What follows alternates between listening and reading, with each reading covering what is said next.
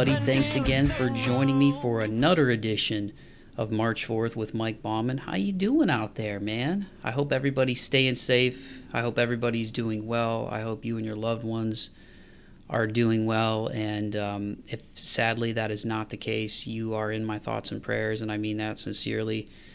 A lot of crazy stuff going on right now, man. A lot of crazy stuff in our country here in the United States of America and globally. If you're listening, to this from another part of the world, thank you. Uh, if you're listening to this from another part of the space, man, holy shnikes, there is life elsewhere. It's a big enough galaxy, you know. It kind of makes sense that there would be. I think it's a little, a little self-righteous of us to think that uh, we're the only intelligent life out there, but that's just my opinion. Um, where where am I going with this?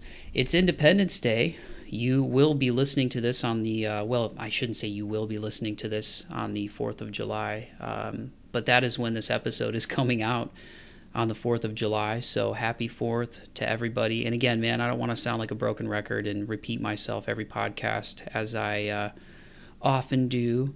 As children often do. Kudos if you know uh, what i what i was just singing right there uh, throwback to the 90s. Shout out to all my 80s babies who grew up in the 90s. Where was I? Uh, Fourth of July. Oh yeah, I don't want to sound like a broken record, man, but uh, just take care of yourselves. You know, be be safe. You know, be be good to each other. Be kind to each other. Um, you know, I know typically this is a, a weekend where there's you know fireworks and uh, you know big gatherings and whatnot and uh, i just i just want people to be safe man and i know it doesn't matter what i want um, but uh, I, I, think logically, you know, there's a global pandemic. It's an airborne infectious disease. Please be smart. Please social distance. Please wear your mask. So there's my there's my PSA for today. Um, shout out Grams. If she ever hears this, I hope she doesn't think I'm making fun of her. I love her very much, you guys.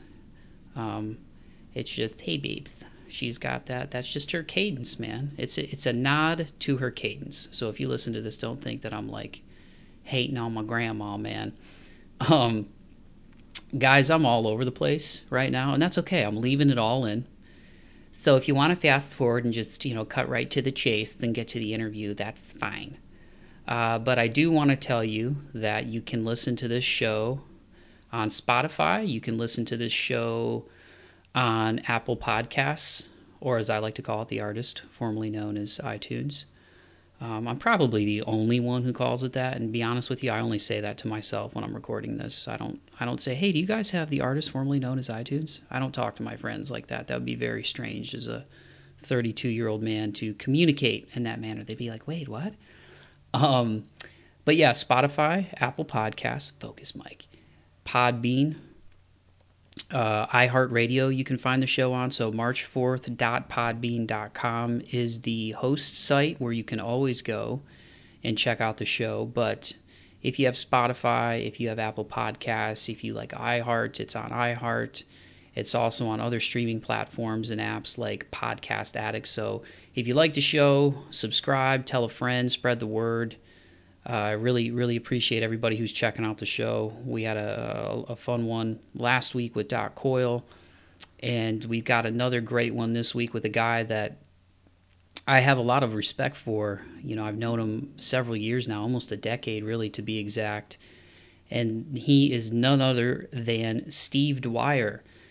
So, Steve, in terms of where to start, and, and obviously I want you guys to actually listen to the conversation we had. So, uh, Steve is a very musically talented individual. Um, in terms of the bands that, that he's been in over the years, many of you listening to this are probably familiar with OnceOver, as well as Tropic Bombs. That lovely bumper music you hear in the show is uh, is actually um, another band that Steve was in, played drums in, and currently in Starsleeper, so make sure you go check out Wish, Hope, Pray, their latest release, which came out last year. It is on streaming platforms, including Spotify and Apple Music, like this podcast. Um, but he's just a really talented dude, man. And really, why I wanted to get him on the show is I think his path is one that, from a distance, I've really admired in terms of not giving up on the things that he really enjoys and the things that he's as he'll tell you, obsessively pursued in terms of music over the course of his life. Anywho, I was at a show um, at Frankie's Inner City and was standing on the wall, and because uh, I'm too old to mosh, you guys, I'm just too old for it. And uh, the guy standing next to me, I ended up finding out was was Steve's dad, and I just thought that was really cool. You know, I thought it was really cool that his parents uh, are really supportive, and so that that was a moment that stuck out in my mind just over the years that I've known him, and then never really got to know kind of the, the the jump street for for everything that became OnceOver and tropic bombs and Starsleeper. And um, you know he, he went to school for marketing. Uh, he's also the senior director of brand for sweetwater where he's been for about six years now he started his own production company called Axiom Sound several years ago, went to recording school several years ago. So he's a guy that literally from playing instruments to recording music to now working for a, a music giant in Sweetwater wears a lot of hats, man, and he's a really good guy and he's funny and it was just great to catch up with him. So without further ado, I'm going to shut my big yapper and give you guys my conversation with Steve Dwyer. Here it is.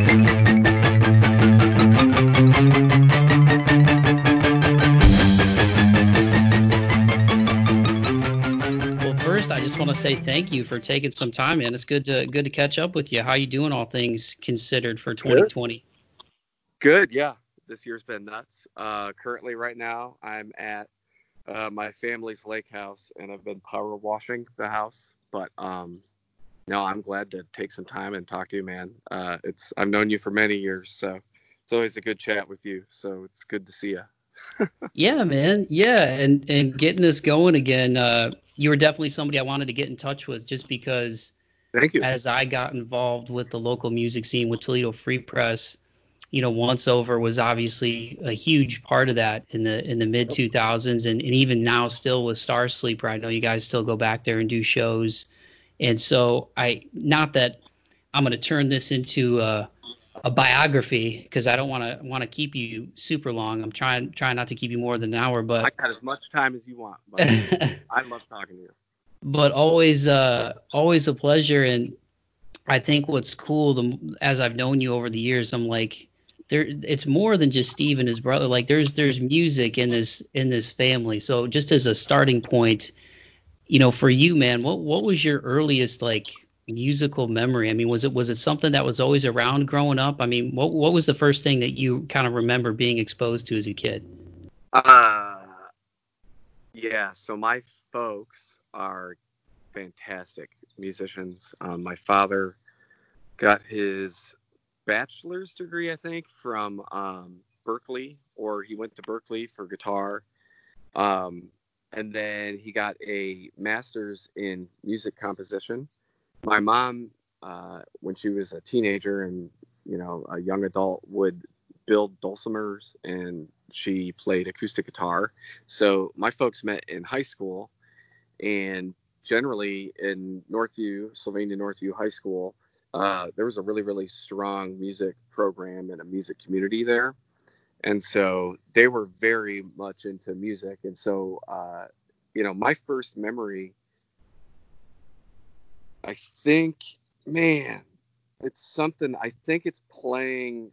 We're trying to play the drums when I was like three, and I still we still have the drum set. It's a Ludwig Silver Sparkle. It's, uh, it's been crappy since the day we had it, so I'm not going to say that.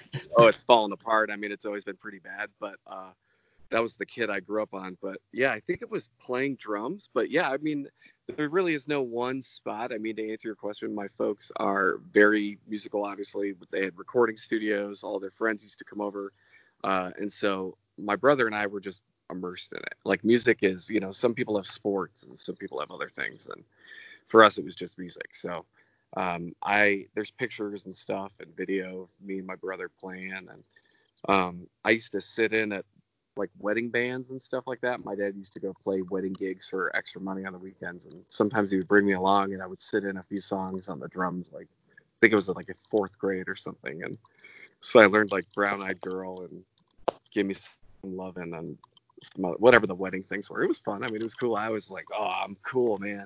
I'm cool, you know. like I made it. You know, fourth grade. You know, I think I was like ten years old. But yeah, so music's just in my blood, and in my entire family's blood, really. And is it just is it just you and your brother, siblings wise? Yep, my brother. Uh, I'm the younger brother. He's the older sibling. So yep, he's we're about a year and a half apart. So so as kids of like, I mean, we're '80s babies, right? But I mean, as as child children, children, children of the uh, children, children, children of Bodom. Dude, I leave I leave it all in. I leave it all in, man. Very very little editing over here. Oh, oh, don't worry, dude. I'm gonna say something stupid. It's gonna happen, and I'm gonna come back to this. So. Oh man, but but as kids of the '90s, like my exposure to so like my neither one of my parents are like musical or play instruments but in terms of like the house that i grew up in my dad was very much into like the classic rock and okay. uh you know tom petty i remember a lot as a, as a little kid i i think i had like a little uh like mickey mouse guitar or something um but most of my a years tom petty mickey mouse guitar no not a tom petty mickey mouse guitar just a just a straight up mickey mouse guitar but free free falling was was like the jam when that's, I was a little kid. That's my and, favorite uh, song. Of, that's like probably my favorite song of all time. It, free falling. Oh my god, Tom Petty's like my heart and soul. I love that dude. That's awesome, man. Yeah, oh, it's yeah, a it's a beautiful beautiful song. It's timeless. In the year three thousand, if human beings are still here, I, they will be listening to that song. Three chords and a cloud of dust, man. That that song is, is sweet. But like oh. my my oldest brother Brandon, um, he you know he's he's six years older. I think he's thirty. I'm thirty two. I think he's thirty eight now. So, you know, in the mid '90s, that was sort of the explosion of of I guess you what you could say what later became known as new metal. I know with heavy music, oh, there's right. so many subgenres and stuff. But so he was huge into Korn, Metallica And the first CD I got, I had no idea what I was doing. I was nine years old, but CD Warehouse in Toledo, if you remember. Oh yeah, oh yeah, totally. I'm in Rome. My mom took me there. I think it was with some Easter money I got from my grandpa when I was nine years old, and it was like a Sunday, and she took me to CD Warehouse. And the big Metallica song at the time was "Until It Sleeps." That was when everybody freaked out because they cut their hair, and it was oh, off of Load, the Load, Load era. Yeah. Load, and so load. I just found a CD that said "Until It Sleeps," and it had like this weird image on it. I bought it, took it home, put it in the family entertaining entertainment center in the living room that my dad hooked up. Those speakers still work, by the way. And um, it was the, that was back when you know bands and artists were making money on CDs. So you'd have like the single, right, and then there'd be like maybe right. two live tracks or whatever. Right. So the studio right. version of "Until It Sleeps" plays and then like the next track is immediately just James Hetfield just MF in it. You know what I mean? And so my mom heard this because oh, I'm not allowed it. to MF. Is this a, What's that? Is this a PG podcast? Well, I mean, since I'm still in the, you know, the, the, the day job is in the corporate world, so I try not to okay, swear good. on this, right. just just in case anybody from my office listens. I don't ever it. cuss. I don't ever cuss either. but yeah, so that that was my first foray into heavy music, and I kind of I kind of never looked back. She made me take it back the same afternoon. I still remember the look on the guy's face uh, when, we, when we went back. But um, but well, yeah. Wait, wait, hold up though. Hold up. I remember yeah. CD Warehouse, and my story is I also had that experience where, um, I went in and it was man, what band was it? Oh, I saw this record, and I would just like go in, and they had those little listening stations, right? and so you judge it you'd have to judge a book by its cover in a sense and so i remember there was this like lemon or something on this dog's nose and i'm like what is this? This is wild and it said snot and i was like okay yes sounds, okay you know let's see what this is about and i think i was like in ninth grade and i had like somehow gotten up to cd warehouse. Anyways i put this thing in and it starts and like dude Lynn Strait and like snot and like so i fell in love i brought it home my dad's like this is sweet what is this? And so you know my whole family became snot fans that way. So yeah i mean there, there was something magical about discovering music there was certainly like an investment. You definitely had to like go look for stuff and when you found it it was like oh man it was like a gem you know? So was was that it in terms of the the heavy music rabbit hole? Was was that was your first exposure or or, or the first kind of cd that grabbed you with snot no. Um, so the story goes something like I was listening to like Dangerous by Michael Jackson, that album. like something something Free Willy. You know, whenever Free Willy came out, if you remember that movie. I do. Yeah. So I would listen, you know, so probably like fifth grade. So I would listen to like, you know, just, you know, stuff I could get at like the library or like, you know, when I was really young, like Amy Grant and stuff, which I still love Amy Grant actually. But um my dad came home one day. My dad's like super into metal and like guitar playing and you know whatever, and you wouldn't know it. Um, but yeah, so he like one day he like brings home this record and he's like, I'm listening to Michael Jackson. He's like, here, pop that out, and I'm like, okay, and he like puts this record in, and all of a sudden it's like. And he's like, listen to this. And it was Pantera and it was vulgar display of power and i still remember it from this moment and that was my first like what is this? Like whoa. And so pantera like fifth grade i think. And then i got into green day. I loved green day. I remember the first time i saw them but yeah pantera man that was it. My dad came home. It was like pantera sepultura biohazard some other heavier bands I liked Cannibal Corpse, but he was like, "This is ridiculous." But but but uh, but yeah, Pantera was it, dude. Once I heard Pantera, I was like, I got to learn how to play drums like that, right? So then it was just like I studied Vinnie Paul, you know, and then it was just like, whoa, this is crazy. So. So yeah, Mouth for War. I recognize that rip. That's the first track on Vulgar Display. That's right. right. Yeah. That entire record. Yeah, that's that's one that that would also I think be in a time capsule for heavy metal if, if somebody oh. were to ask that two thousand years from now. It's timeless. That's it, dude. You're you're two for two. I mean, Tom Petty. I would say absolutely like songs you want to send to another planet on the NASA Voyager, whatever they're sending these days with their music and their podcasts and their Spotify's these days. But whatever it is, it would definitely be like Pantera. Um, yeah, Tom Petty. There's obviously like a bunch more, but oh man, yeah, huge Pantera fan. So when did the when did like the drum lesson start, or did you just do it at home with with your parents?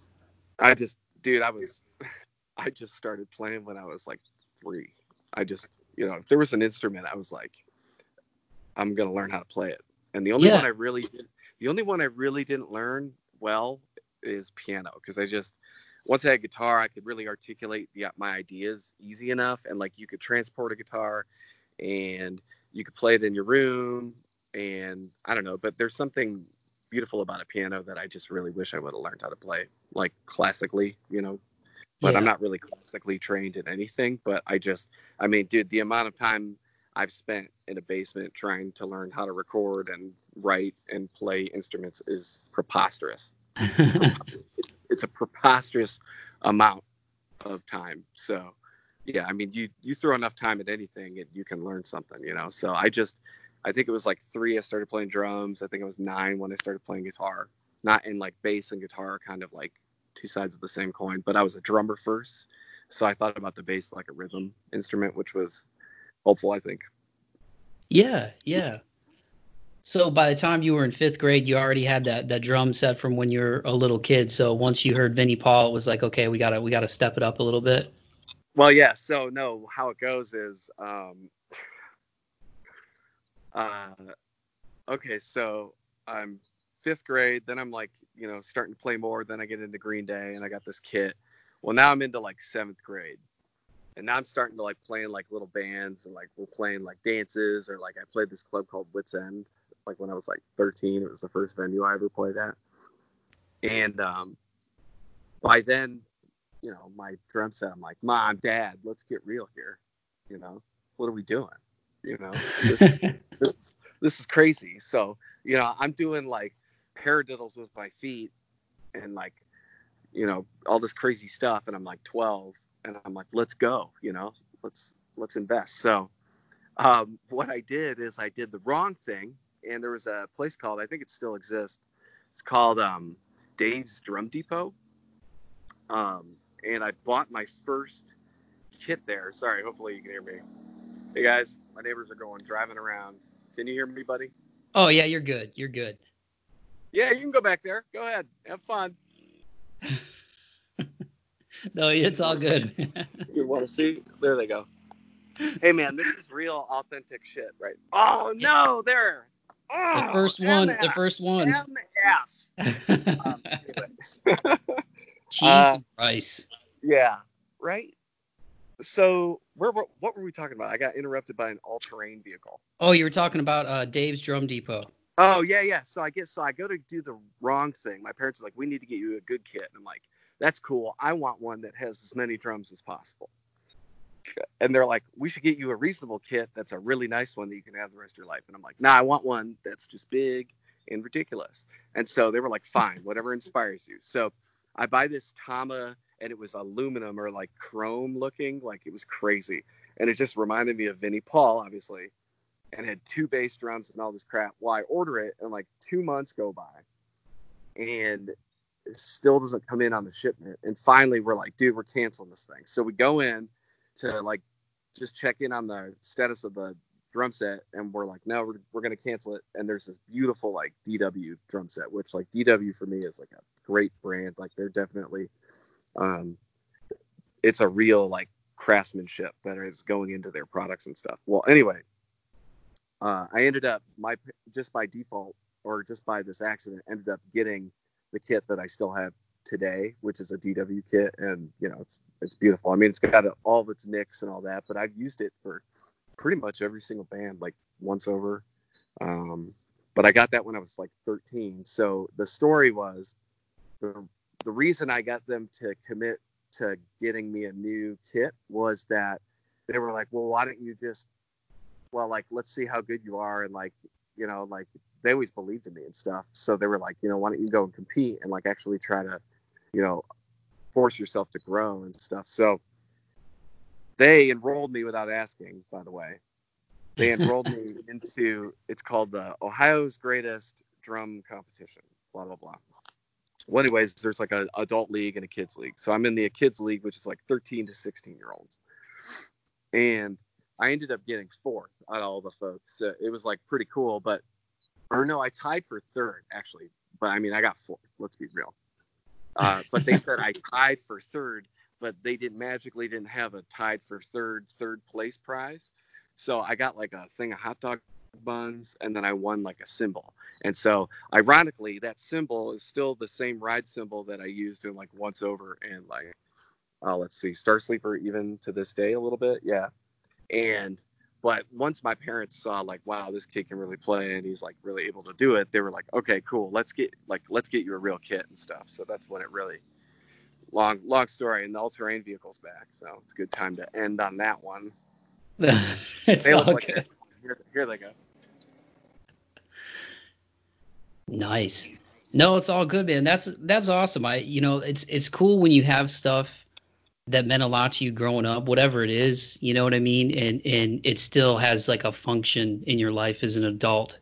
Cuz I don't I don't know if you have those moments, but like now that I'm in my early 30s, I'm just more conscious of like I found a shoebox from the last time I went home of like all these tickets from like games and stuff I went to over the years with my dad and stuff and you're like you're like, oh my god, this is from 1997. I still have this schedule of like the first Red Wings game that I went to. So I think that's Right. really cool that you still have that same cymbal.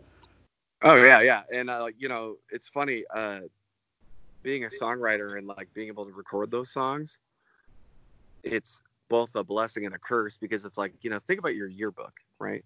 And like go back to when you were 13 years old, or go back to when you were 15 years old, right? Even worse, go back to when you're 15 years old, and it's like, oh no, and you know, every all that pressure's on you to be cool, and not you know, not screw up. Well, you know, I used to write songs and record songs. I started recording. My parents had a studio, so I started recording when I was like 11.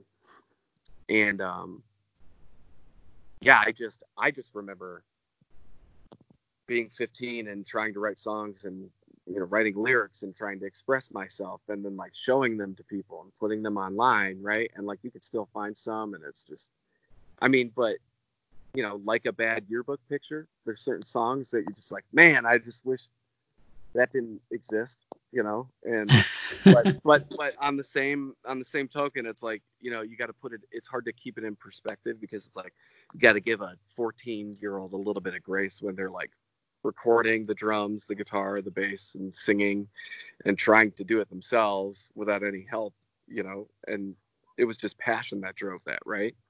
but you know, it doesn't make you know. There's a lot of learning that happens, and uh, it's unfortunately out loud and then recorded um, in infinite perpetuity for available to hear anywhere. You know, and so I try to get that stuff deleted if I can. so that's a true story. So so when did when did the transition to the to the OnceOver era kind of transition? begin? Transition. Yeah, I like to shorten them up a little bit. I, I stole it a Hmm. little bit from from David Spade and Oh. Chris Farley because they were kind of my, my childhood heroes. But it's just fun to shorten words. Yes. The transition. It disarms it disarms like people who are short with you too, I feel like. You know, if you ever because we all know people like that. You know what I mean? You'll be in conversation and maybe, you know, if you're like me, you rant a little bit, but if you just throw in like an ish, people are kind of like, "Oh, that's cute." You know what I mean? All right. Well, do you call pizza za? Za, uh, you know, pie, just just a pie. I mean, it depends on how much time is involved, right? Like, exactly. guys, are we gonna get the za? yeah, Just trying to yeah. save time here. Okay. I think anyway. if I said za, they probably thought I got dropped on my head too many times as a kid or something. They'd right. like, "There's a piz in there, Mike." Fair. That's fair. I mean, pizza is not much more than za. You know, Yeah, Yeah. can't spell pizza without p.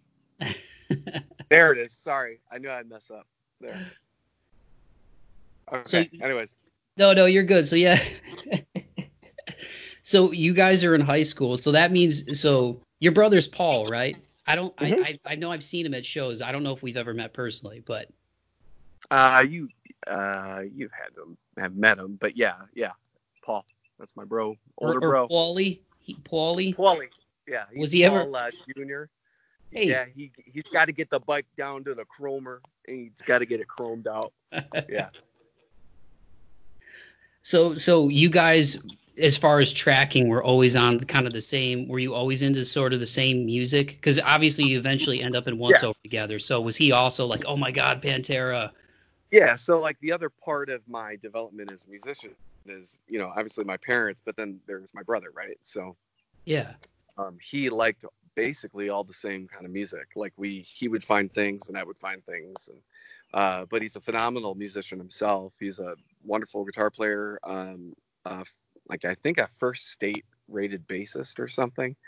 Um, and he can actually like read music, and he's just got a really uh, incredible like rhythmic sense. But um, anyway, he yeah he like liked all the same stuff that I did, and so we would just jam. Like so, I mean, you know, some kids go and throw the football or like play baseball or whatever, and we would just jam. We would go downstairs. Sometimes my dad would come down, but it would be like hours. Like we would just be spending hours just trying to, you know, write and just well, like a lot of it actually was Pantera songs. We would just sit down there. We actually had like a big Pantera flag thing uh, that we had hung up. My dad's like, "What the hell is that thing?" It's a Pantera flag. My mom's like, "Keep it in the basement," you know. that's Yeah, awesome Paul, man Paul's a, Paul's a phenomenal, phenomenal, phenomenal musician. the guitar tone that you guys have on the nine album and just Mm-hmm. the, the riffs on that record in general are, are some of my favorite of, of all of your guys' catalog. I just think that's such an awesome record, man. I hear that. I hear that a lot. I hear that a lot on that one. I like. I agree. That's probably my favorite OnceOver record. My most nostalgic OnceOver record is, uh, yeah, it's probably these precious days. But nine was a lot of work. Um, but yeah, that was fun. That's that one just goes and just doesn't let up really. You know, like not a lot of bullshit on that one. And is it is it ironically is it nine years old or about to be? Was that 2010, 11 in there? Ooh. Was it It, 2010? it, it marked it marked it marked yeah it was 2010 it, it it was intended to mark the ninth year of OnceOver which is like big because like the eighth year of OnceOver was like red right returning uh, technically era which was like unfortunately like the passing of sean and like you know obviously 2008 was like the first time that i think i'd switched up roles yeah. So it was definitely like like having nine was like oh wow that's weird that there's like a uh like a i forget what they're called like an epilogue um i should say Yeah. so like nine was almost so like there's little hints in there but like nine was meant to be like both kind of like a story concept record, but also like embodies something of every year that the band had been around at that time. So, but uh, you know, also I just wanted it to go and just go and like there was just a lot of energy to do something and you know, I don't know. Yeah, I really really like that one. I'm glad you do too.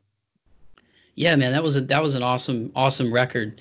Uh, so what? So 2001. How old are you in 2001 when OnceOver when OnceOver forms? So I was 17 when OnceOver formed. Um, okay.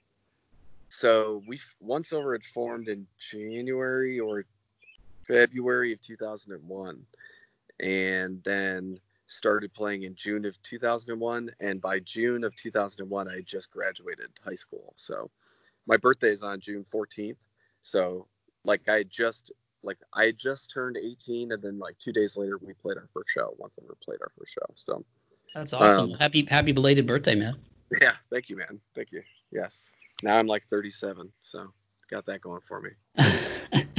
so was there any was there any um I was listening back to early OnceOver two and I don't know if it's just um Dave's um like his cadence or uh just some of his melodies, but I feel like I hear some flaw influence in there a little bit. I don't know if anybody listened to flaw or was into flaw, but I uh, I personally didn't. I mean, I could ask him. Um, I think I've heard that comparison before though, but I never listened to Flaw. Like another. Yeah, I hate one, comparing like, another, music. I was just curious no, in, in terms of influence. No. I mean, if if there if there is a connection or an influence, then I don't know about it. But um, maybe, maybe I just never really listened to Flaw, so I couldn't tell you. Sorry. It, it, no, you're good, man. Sorry, I feel like the sun is like bolting in your eyes right now as we're I'm doing. I'm moving. That's why I'm moving. um, Hold up. No, you're good, man. You're good. There we go. How about now? I was. It's all good, man. I just want to make sure I don't blind you after this. Be like, why no, can't Daddy see anymore? Um, he was yeah. doing a podcast, and yeah. uh, he was forced to stay. he was forced to look directly into the sun whilst yeah, they recording. Did a, they did a they did a laser pointer challenge. Okay. So that that era was was an interesting era, not only for I feel like music in terms of heavy music, um, early early two thousands when you guys formed in two thousand one, oh, okay. right? Because you're oh, probably yeah. talking the height of of you know what what came to be known as nu metal with you know Korn and Limp Bizkit and Deftones. Um, so so for you guys, what was what was that synergy like as you guys formed that band and you know got Dave and Nick and you know I mean what what was what was that like as it as it came together? I mean, is it just kind of the old thing like were you guys all going to the same high schools and just sort yeah. of in the same kind of thing? Yeah. So I met I met um obviously Paul and I went to Northview. Uh, he was a sophomore, I was a freshman, and then he I think it was my then sophomore year. So then he and Nick are juniors. They didn't really know each other. I met Nick first through history class. He was a year ahead of me, and he and Paul became friends. I became friends with them, and then it was the year 2000, um, and and I think it was like on April. Yeah, it was on April 20th, 2000, and someone like on April 3rd or something was like, "We're gonna have a show at Frankie's." Like a bunch of like like these bands from Northview are gonna play the show at Frankie's, and like, "Are you gonna play?" I'm like, "I don't have a band," and they're like, "What?" I thought you were like had songs and stuff. And I'm like, "Well, those are just me, like on the like recording stuff." But they were like, "Well, you should play," and it was like, "Okay, well, let's see." Uh, we don't have a drummer, so we were like, Paul's like, I can just try to learn how to play drums. I'm dead serious. So Paul tries to learn how to play drums in two and a half weeks. Nick, we had known Nick. He was like a bass player, and but he'd like played the guitar. Like tried to learn my songs in three weeks, and like was like you know playing guitar and like trying to learn how to play guitar at the same time. Dave really had limited experience on the bass. I'm pretty sure he never really played it much, and so we put him on bass. And then since I was singing the songs, I was like, okay, well we'll sing. I'll sing the songs. And so it was a really ass backwards initial version of OnceOver. so like we had three weeks to prepare, and I had like seven songs and we were, we had to play like eight songs, and so we had to figure something out. And what it was was uh, the last song we would do an encore, and I would switch up, and I would play drums, and Paul would play guitar. Yep, Nick would play bass, and Dave would sing, and we would do a cover of "Blind" by Korn, and it was hilarious because like we actually played as that initial setup where Paul's on drums and I'm singing and Dave's on bass and Nick's on guitar. We actually played a few shows like that, but um, what would always happen is we would switch up and like actually get on our instruments that are like are native to us and we would play blind and like the entire place's eyes would get big you know? And we were like hey i think we're onto something. So that was like my junior year. Well then my senior year, Paul and Nick go off to college and stuff. So it's just like, okay, well, that band disbanded and it was just for that one summer. Well, then by January, Paul's like, hey, I want to start a thing. Like, we should try to do it, you know? And he was in Columbus and he said he would be willing to drive up every week if we could practice. So, yeah. Um, I think by January or something like that, it was like, hey, let's try to meet up. So we went to Nick's parents' basement or something. And yeah, it was January of 2001 or something like that and so yeah, that was like then OnceOver kind of started from there. So what what are some of the the like those those shows when you guys first started playing and like that energy? I mean, for for people listening to this who don't know, um, and I don't think it's like too inside baseball because I think anybody listening to this, wherever they're at, there's there's always going to be some type of a local music scene, and I it was obviously yeah. pretty vibrant at that time. I mean, you had what Hearsay, TAO, and all those guys, or Hearsay, TAO. Ah, not... fun fact. Fun fact about so remember when I said like my first bands in seventh grade and stuff. Yeah. My act my actual first band was with Jeremy, who was the singer of Hearsay, and eventually went on to make a band called The Fury, or We Are the Fury, I should say. Um, yeah. He and I used to be in a band in seventh grade. That was actually my first band was with him. So uh, it's kind of a fun little inside baseball scene fact. Scene facts. and then you had like uh, in, in kind of early mid two thousands. Um, I remember my buddy Mike Walker actually put it as the background on our on our family computer screen, and my mom was, uh, you know, I was raised Catholic, so we, I, it wasn't like I couldn't listen to metal and stuff like that, but uh, the imagery, as you are aware, Steve, in metal can often be very, uh, especially you know, being into some. It's obtuse. Yeah, it, it, it exactly. And uh, Lollipop Lust Kill. Um, oh yeah yeah, they had that album cover with like it was like a kid in like a little tuxedo with like yeah. a knife. yeah. yeah. And he put that as the background as uh, our family computer screen. But um, but but what was it like at that time? You know, developing. You mentioned you had all these years uh, growing up in a musical household, and you and your brother being into the same stuff. So when it came time for these precious days to actually come out and be part of the shows and the music scene at that time? Like, were you guys aware of how vibrant it was, or is it hard when you're in it? You're just too just excited to be playing shows. So,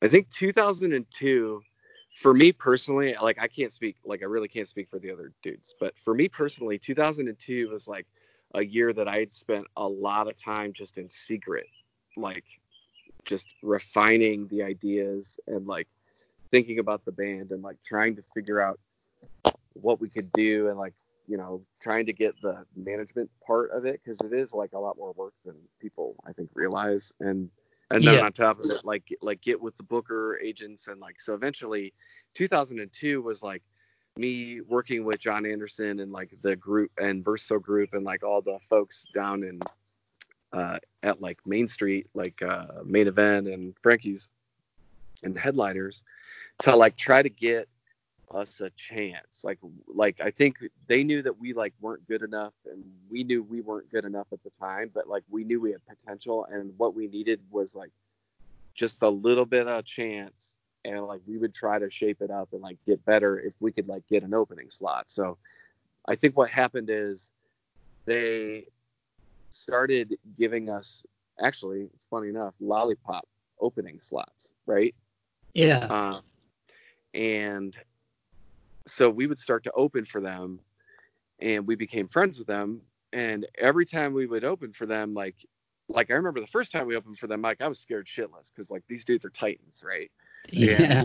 I think it was like I think it was like their first show since they like released the record. I, I forget, but it was in the big room at Headliners, and I mean the place is like jammed, packed, and I just remember the energy, just like this is crazy, and I was like, they're all gonna laugh at you, you know, kind of thing. I was just like sitting there, like this is gonna be a disaster, right?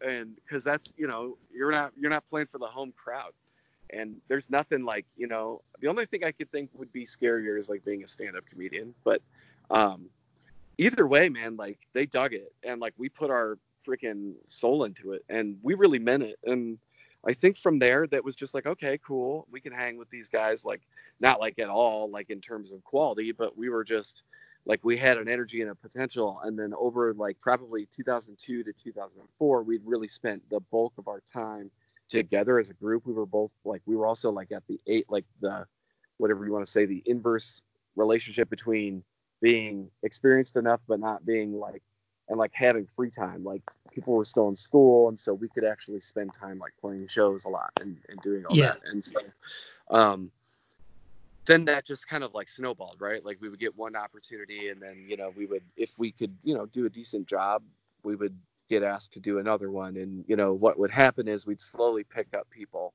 every time. And then i think by 2004 you're so yeah you're so caught up in it just trying to be like well that's a fluke right? Like i would always like we would kind of be playing shows and like there'd be a line around the building and like you know we were the headliner and we'd be like scratching our heads like wow that's a fluke or something or maybe that's for the other band or something. And like you know obviously you know it wasn't just there for us but i remember at some point it would get to the point where it was like okay this keeps happening and it's good and that's crazy because like we're still like we were also just humble about it because you know we had every right to be because um you know we you know we worked really hard but we could have been better you know? And i think that we were just really gracious that people were like super into it. And so i think when it started to change for us when was when people like started getting tattoos or like let's see um i remember when we released these precious like what was it? Yeah these precious days and we had to do like a signing. Like if you could buy the record or if if you bought the record a week early or something we would sign them and so the records didn't even show up till like a week right before. And so we had to take one day and spend one day signing all of these records and i remember it actually taking a long time and being like this is crazy and like we don't even know these people's names and like you know that's like wild to us. And like then people would start buying the merch and then all of a sudden it would be like people are chanting the freaking name. And then like my mom would like tell me like oh you know my mom has an eyebrow ring or something or did at the time. And people would be like oh you like rock music or something. She'd- oh yeah. And like they'd say oh have you ever heard of a band around here called OnceOver? And she's like yeah those are my kids. And then like they'd be like well right this way and like sit down and I'm like, I didn't, even, I didn't even like get that. I was like, what the hell's that? I didn't even get that kind of treatment. I do remember one time going into a Sam's Club, and some dude, it was like right before Christmas, and me and my brother and my mom are walking into Sam's Club, and this dude's like comes up and he's like, oh, oh, I love. Oh my god, I love you guys. My mom's just like, you know what? And so Paul and I are like, oh, you know, thank you or whatever. Well, I had dreadlocks at the time, so I was easily recognizable. But the joke was in the band is Paul was like the only one that you couldn't like. He, you really probably couldn't pick him out because he just kind of looked normal. And so we would go, we'd be at the mall or something, and people were like, "Oh my god, you know, I love you guys," and like not say anything to Paul. And so one time we were at Mongolian barbecue up in Ann Arbor, and this is a true story. Uh, and we're waiting in line, like you know how you have to like hold your bowl of meat and stuff and like get it get it cooked. So we're waiting in line. This dude comes up to us like shaking, and he's like, or well, he comes up to me and he's like, "Dude, you're OnceOver, right?" I'm like, "Yeah, yeah," and and he's like, "Oh man, I love you," and he starts going on, right? And like he's only looking at me, and he's like holding this bowl of food, and Paul's standing right next to me, and he doesn't address Paul once, and he's like, "Yeah," and he goes on for like five minutes. He's like, "Oh, I just know everything about you guys. I love you guys," and then he just looks at Paul and he's like and then like walks away. And he clearly didn't know who Paul was. And me and Paul busted up laughing. So then, like two years later, we're at a hot topic, and some dude comes up to Paul and he's like, "You're in, you're in what's over oh man i love you guys right and then he looks at me and i was like hey dude yeah nice to meet you just assuming he knew who i was and he just like was like who the hell are you? And then paul looked at me and was just like yes i finally got one dude. I finally got one on you so i think it was like once once we started to get that kind of recognition and there was like people cheering the name and putting the stickers on the car and there was a real passion around that project that was just like yeah dude it was fun. Like like whether the scene was hopping at the time or not like you know like obviously that has the market conditions or whatever you want to call it has something to do with it but um there was a real sentimental attachment to that project from people back then yeah yeah, I, I remember seeing uh, some stuff online and, and you know pictures and clips from from from shows and just like uh, it wasn't the love of your live video. It's just uh, insane. You know what I mean? Like, uh, but but I mean pictures of headliners and Frankie's packed, and then obviously you know me me kind of getting involved a, a little bit later with Toledo Free Press. I mean, still those shows with with you guys with with Tropic Bombs. I I remember one show standing in the back, um, and your dad was like standing on the wall next to me and I just thought, man, that's so cool. And that, that and, and honestly, that was kind of one of the first moments where I was like, I was like, this is this is really awesome that they have this kind of support because I always I always tell the story of, you know, like growing up, I was I was kind of into sports and stuff. I always loved music, but I spent way too much more time air guitaring than actually learning how to play the guitar. but um, but but my brother Greg was um he just wasn't into it after a while. And and one thing that I always respected about my dad was that he saw my brother was like drawn to airplanes. And um, it got to a point when he was in like fourth, fifth grade where he just didn't want to do it anymore. My dad's like, that's fine. He's like, you can quit, but you're not just going to stop showing up. Like, tell the coach you don't want to do it anymore. So he did. And long story short, like, you know, for me, going to like a storm game would be cool or going to a Toledo Rockets game. And my dad would take us to Toledo Metro Airport, and before 9/11, we'd drive up to Detroit Metro, right. and my brother would have his binoculars and be like, "That's a you know DC-10 and an L-1011," right. and he got his uh, his private pilot's license by the time he graduated high school in 04 and is a and is a that's pilot incredible. now, commercial pilot. You know, so oh man, that's yeah. I so I always thought that was I really cool to you know to to to know that your family was like super supportive and. I guess just with the kind of the theme of this podcast being perseverance, um, I think there's so many people, myself included, and we all go through things in life where you you know you pick stuff up, pick stuff up, and you put it down. But for you guys, music has has always been there, and it's never been something that hasn't been there, and you never quit on it. You know, which seems like so simple, like don't quit on the things that you love. But I feel like there's a lot of people who maybe they get caught up in the practicality of life sometimes, and they and they well, drop off. I mean, it's not. I mean, being a you know, if I'm gonna be like arrogant or whatever and call myself or whatever you want to call it uh, whatever if i call myself an artist uh, you know the hard part about being an artist is is is making art for the right reasons and i think one of the things that was tough for me was like OnceOver did have an ebb like did go up and then down and like the ride up i remember there are moments that i like took snapshots. Like there's a there's a moment where I know where I could see it every time I close my eyes where my brother turns around and looks at me and goes goes like F yeah or he goes hell yeah or something and like is looking at me and like the crowd's all big in the background. And then there's another moment where I remember stopping a song or reminding like saying Steve like when you hit the tom and the song ends like record the sound of your mind because it used to just sound like a freaking jet you know because like the crowd would just like bam as soon as the song was over yeah. And, which is another interesting tell when people really dig the music is if they start cheering as soon as the song's over, like right as it's over, that means they know it, you know?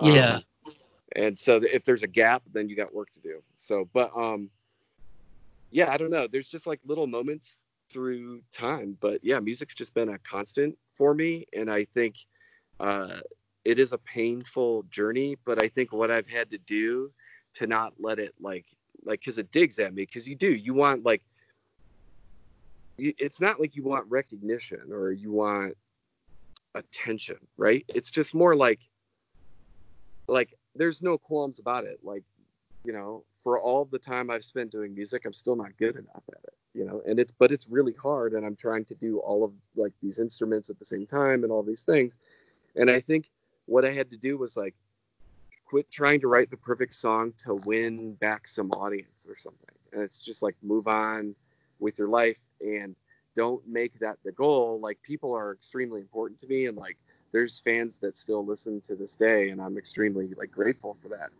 But um that said, like it wouldn't be doing them any service.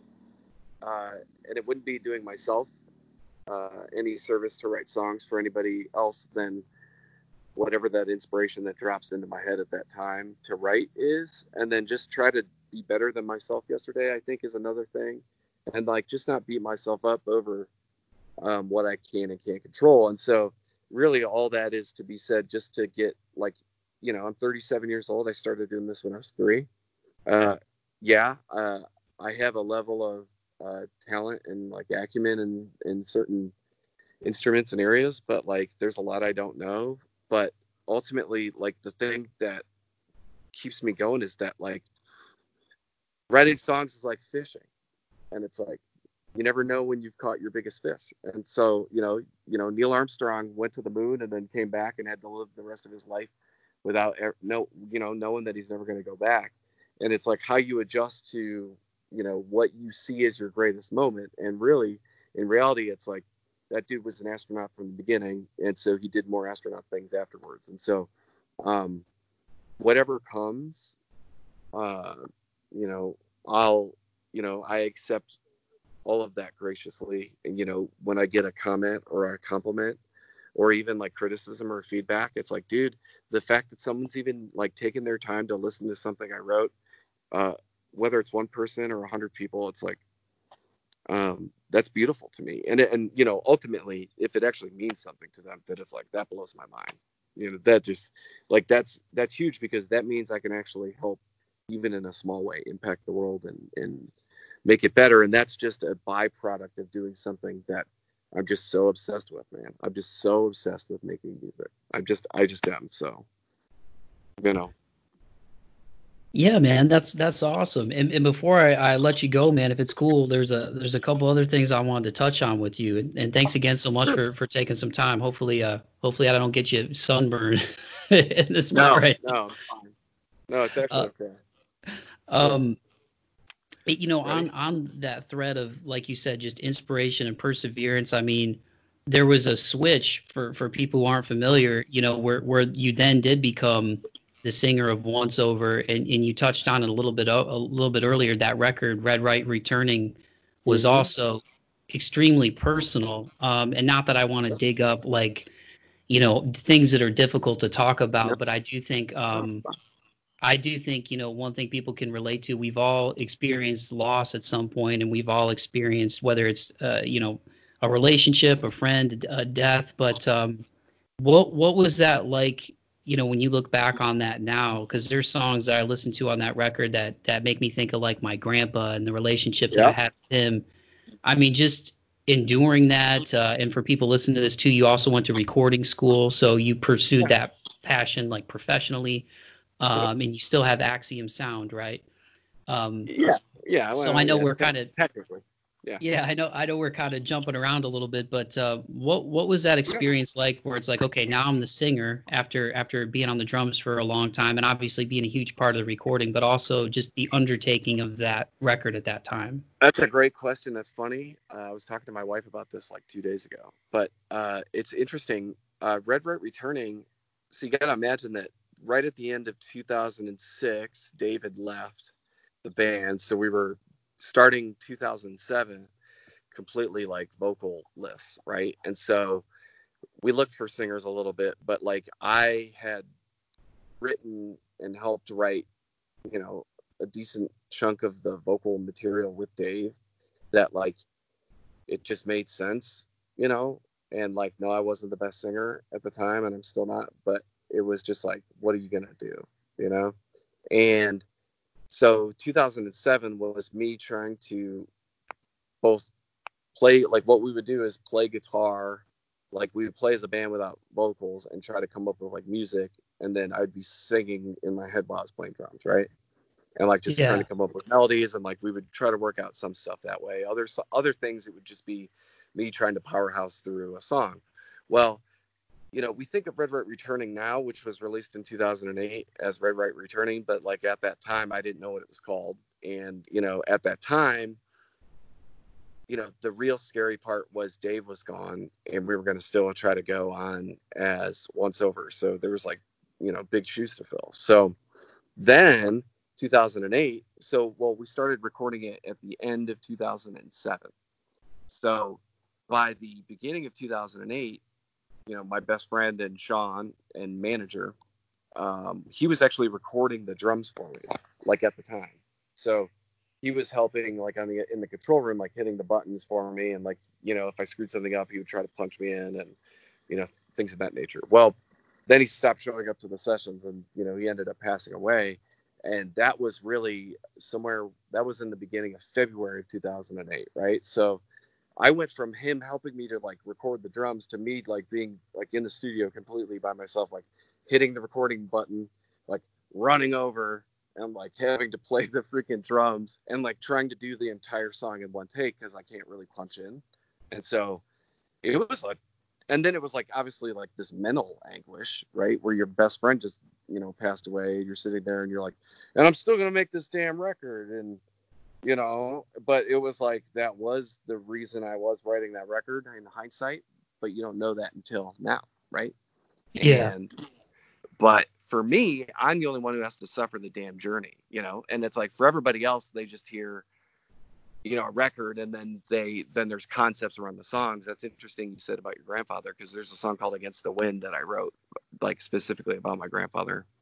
Um but yeah i mean it's just yeah, it's tough. It's tough to be an artist. You got to throw yourself vulnerably into the situations and just be honest with yourself, and you can't skirt the issues. And then it's all about having to explore and like really go deep into those things. And it's you know, it is mentally taxing. But um, like I said, like the yearbook, it's also like my life has a scrapbook of, and it's captured in audio, right? Like I just, yeah, it's almost like my journal. And even though it sounds like shit sometimes, no, don't beat yourself up, man. It does not. It does not. I'll tell you that. If I have to tell you that, I'll tell you that it does not sound like ish.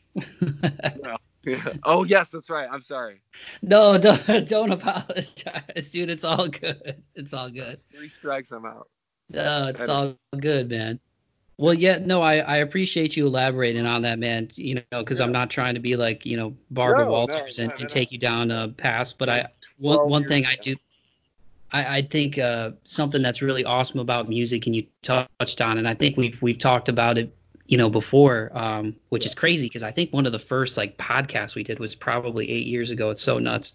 Um, but I think it's cool that when you create music, like you said, it's it's always going to exist in some form. So to take a tragedy like that and be able to capture, have like a time capsule and a tribute, and also have that song with your grandpa on there, which I, that's the one that that reminds me of of my grandpa's against the wind. So yeah. Um, I think it's cool my, to have that moment in time. My grand my grandfather's favorite song was Against the Wind by Bob Seger, or one of his favorite songs. And so he wanted to name his boat Against the Wind. And so it was just kind of cool and it fit. And, you know, I don't know. So, yeah. So with, it's, it's, within it's all amazing. that, man, um, you know, doing doing the recording as well and, and then doing Axiom Sound, I mean, what's that been like as a balance as as a family man going to school having OnceOver you know starting like a a media production company basically? And, and you know what what were some of the other sort of i guess like um, high watermarks when you look back on on those years? Well okay. So then so red right returning wraps up and then bruce joins because we needed someone to play drums for a music video. And I was like, Bruce looks cool. Let's get Bruce. And I knew him from Reflection Blood. And then uh, Bruce has been around since then. But um, man, I don't know. I think you know nine was a lot of fun. River Returning was, you know, you got to imagine was like I was juggling like a lot of stuff, so there was a lot of stuff to it. So I, you know that record's kind of tough for me. You know, could have been way better, but nine was one that I really liked. Um, I really liked the ocean on what's it called, White Raven. I thought that was Yeah. a cool song. I still love that song. I mean, again, that could be better, but Is that the one Um, your grandma's at the end of it as it trails Yeah. out? yeah, yep. She reads my favorite poem. I actually have it tattooed on my arm, but um, That's awesome. Yeah.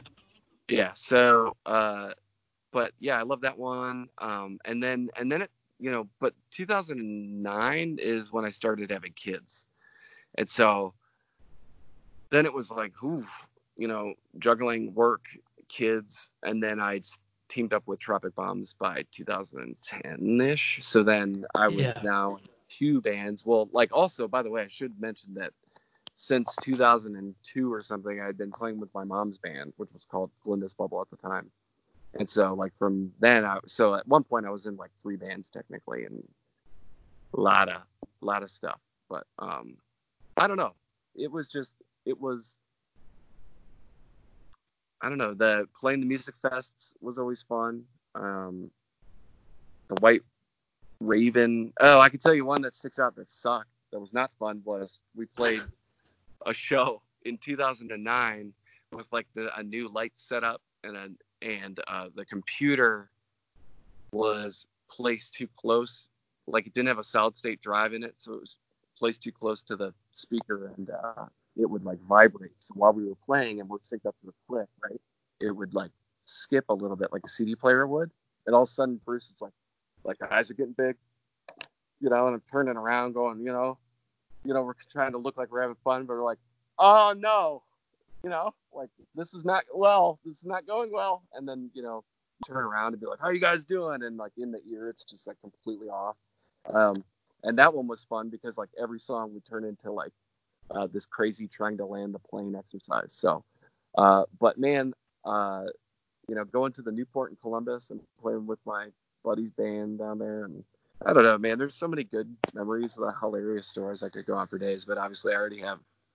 So I don't mean to ramble. well, and and and balancing that, I mean, is you, so you for people listening to this too, you ended up you went to school for marketing and recording, and um, you've been with Sweetwater now for for almost six years. You're now the the senior director of of brand.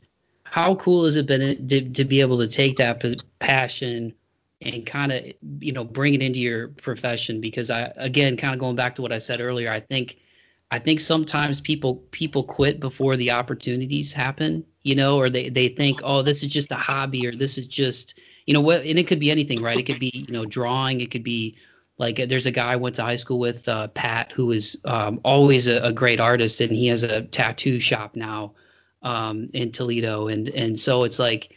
I feel like it's those creative things sometimes that get lost in the shuffle because everything is so much, you know, math, science, and all that stuff. And Well, not that that's not important, but you you've taken No, those creative passions and turned it into a career you know people people it's it's it's there is no system designed or there is not a a a well enough equipped system designed to instill the idea of entrepreneurism and like individuality um, into people because i think that everybody everybody's little like dreams that they just kind of laugh away are like actually who they are. Yeah. unfortunately, unfortunately uh, you know, well, that doesn't pay the bills, and you say, and that's not my fault, I guess. And then it's like on them to figure out how to reverse engineer their love of a craft, which is like if they were able to do that their entire life full time, they'd be the best version of themselves, which is good for everyone.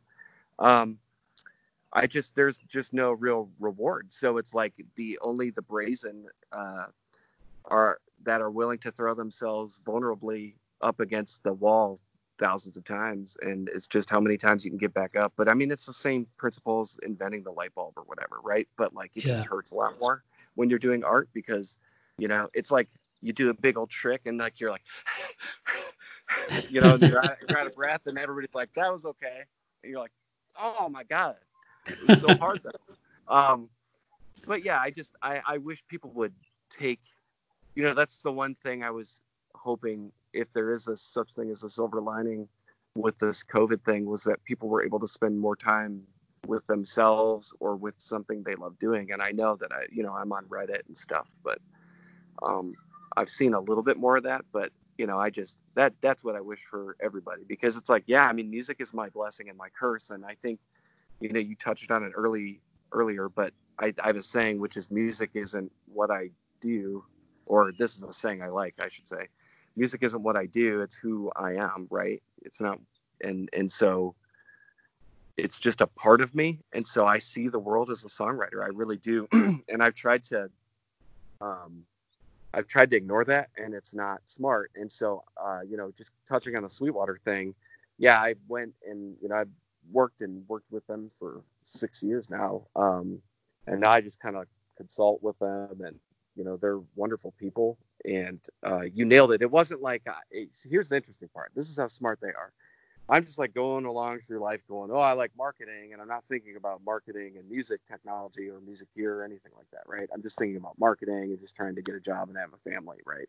Yeah. Well, they plucked me out of, you know, completely out of nowhere because what they do is, you know, the owner Chuck is a musician down into his core, right? That's you know he's a you know music engineer and sound engineer and musician, so.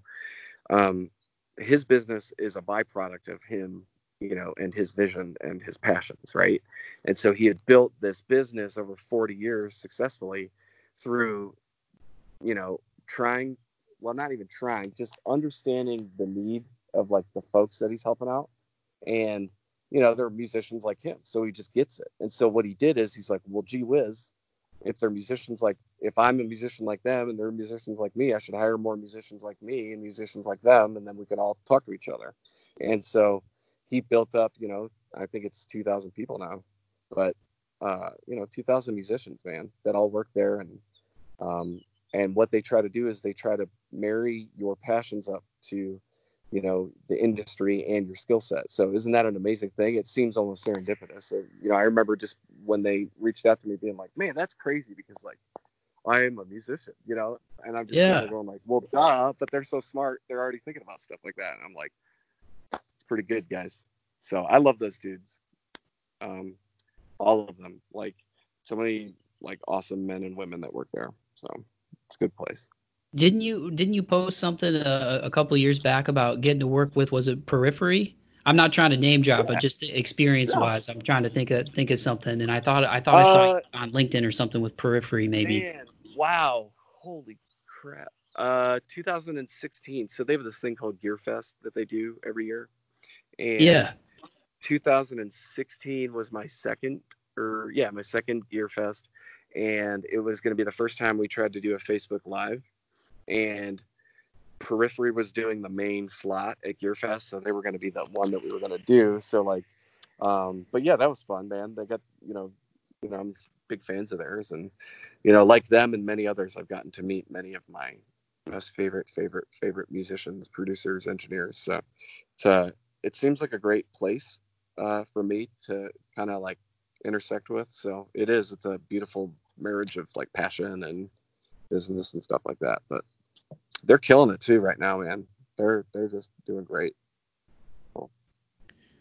Well, we're we're right a little bit over an hour, so so the last the last thing I'll touch on real quick, and we could probably do an episode for each of the bands over the years. OnceOver and, and Tropic Bombs, obviously.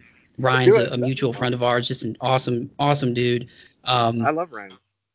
Great, great guy, man. Um, hard to I'm believe his wedding was I'm, five yeah, years like, ago already. Now, crazy. Oh yeah, that is crazy. I'm mixing uh, their newest tune. It's sweet. So he actually, so like me and OnceOver, he actually switched up and now he's playing drums and he's doing vocals. Um, and they, they pared down the band to like three or four dudes now. So um, anyway, but yeah, they just recorded a new tune and I'm mixing it. They're trying to get it out or something. I hope I didn't just like totally spoil that. He's gonna kill me if I did. But um, it's a sweet song. Anyway, sorry. Ryan's awesome. Yes, that dude's cool for sure. He's one of my best friends. Tropic Bombs, that was fun too. Yeah, we should do we should do an episode on each band for sure. That'd be fun. yeah, man. And and I want people to check out Starsleeper too. You guys had the Infinite Collapse that came out I think in 2016 and Wish Hope yep. Pray came out last, last year. year. Yep. Um and just just as being a fan of the OnceOver stuff, man, it's uh it's cool uh, to to see you team up with Mighty White, uh, also another guy we could do a whole podcast about. But um, sure. I really like how you guys have taken elements of of OnceOver um, and the heaviness, but also kind of combined it with with the like the atmosphere that you've brought into Starsleeper, man. So I definitely Yeah, want people to check that out as like well. Industrial goth, like Nine Inch Nailsy, dirtier kind of almost a little bit. Yeah, I don't know. It's just whatever. You know, if OnceOver was still around, I probably would have just released it as OnceOver. But um, you know, I write what I feel, so I'm glad. I'm glad. Thank you for checking it out, man. Yes, yep. Just go on to Spotify, Starsleeper, Spotify, give it a listen. So that's the latest stuff. I won't keep you any longer, man. I've kept you a little over an hour, and I was a little late getting this bad boy going. But uh, Okay, it's okay.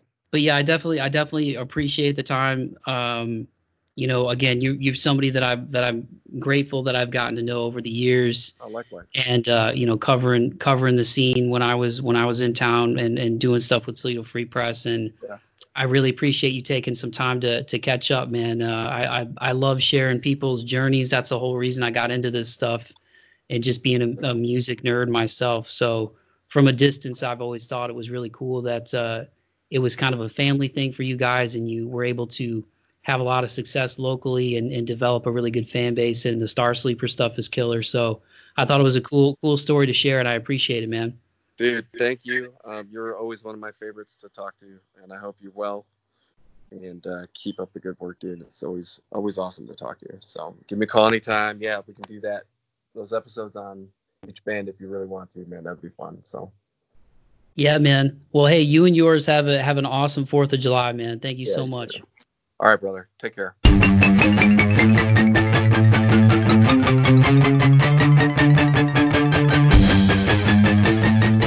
Alrighty, dighty, there you have it. That was my conversation with Steve Dwyer of Sweetwater and Starsleeper.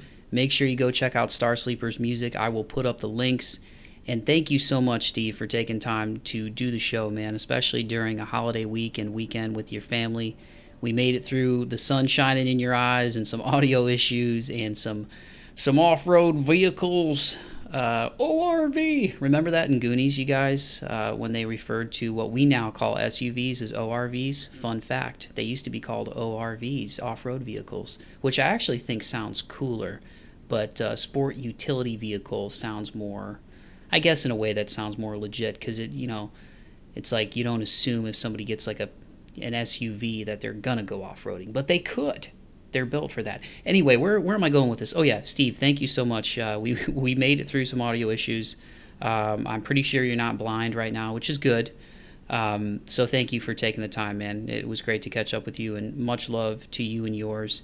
And much love to all of you who have listened to the podcast and make it through all of my rants. Hopefully, you enjoy the conversations themselves as much as I do. Hopefully, it's a little slice of positivity for your day. If you enjoy the show, please feel free to subscribe and tell a friend and spread the word. Uh, if this is something that you enjoy and this is something that uh, you want to tell other people about, feel free, man. I'm not going to stop you. You can follow the show on Spod, uh, Spodbean. Guys, I need to eat. I'm combining words. I'm just sort of going on and on and on. I need to get some food in my stomach and put this bad boy together and get me uh, a good night's sleep. Because as you can tell the wheels are turning a lot upstairs. It's kind of like a hamster in a wheel you guys. It just just keeps on going. So uh, anyway you know uh, what was i talking about? Uh, oh yeah so not spodbean okay? I combined two two words so let me uh, let me separate them for you. You can follow the podcast on spotify. There you go mike.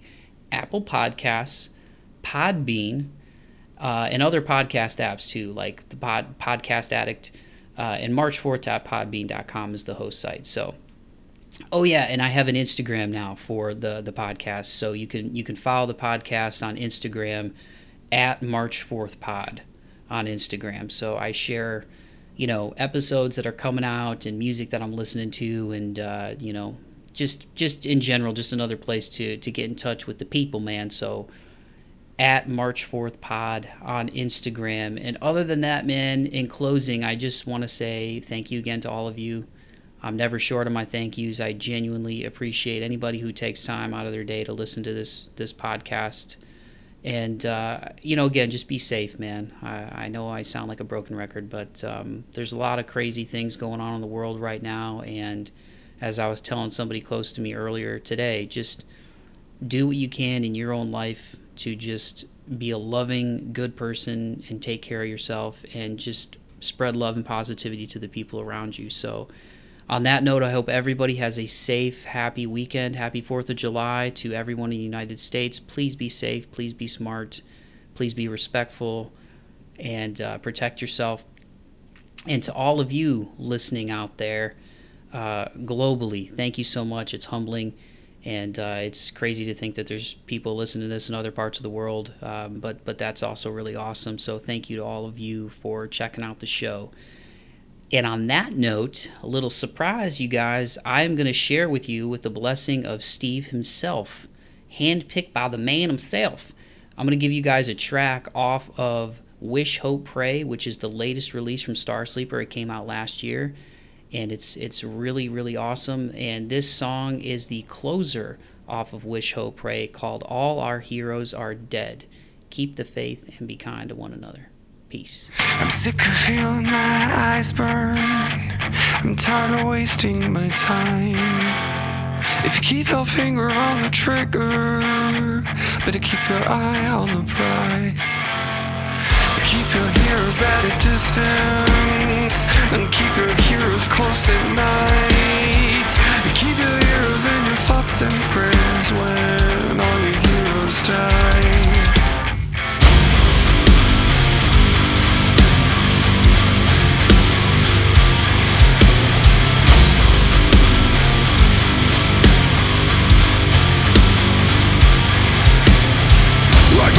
Fortune of nothing I built an empire of emptiness!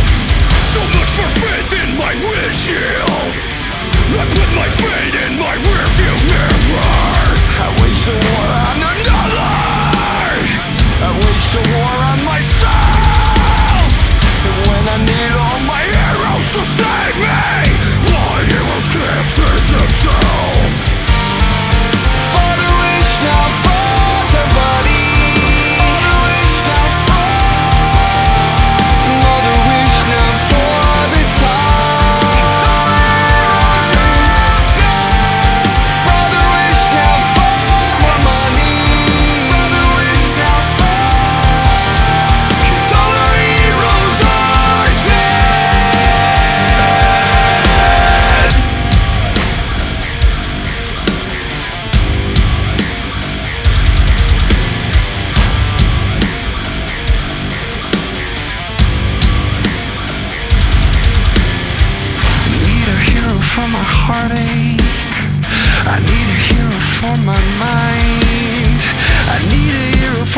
thoughts and prayers, cause all my heroes died.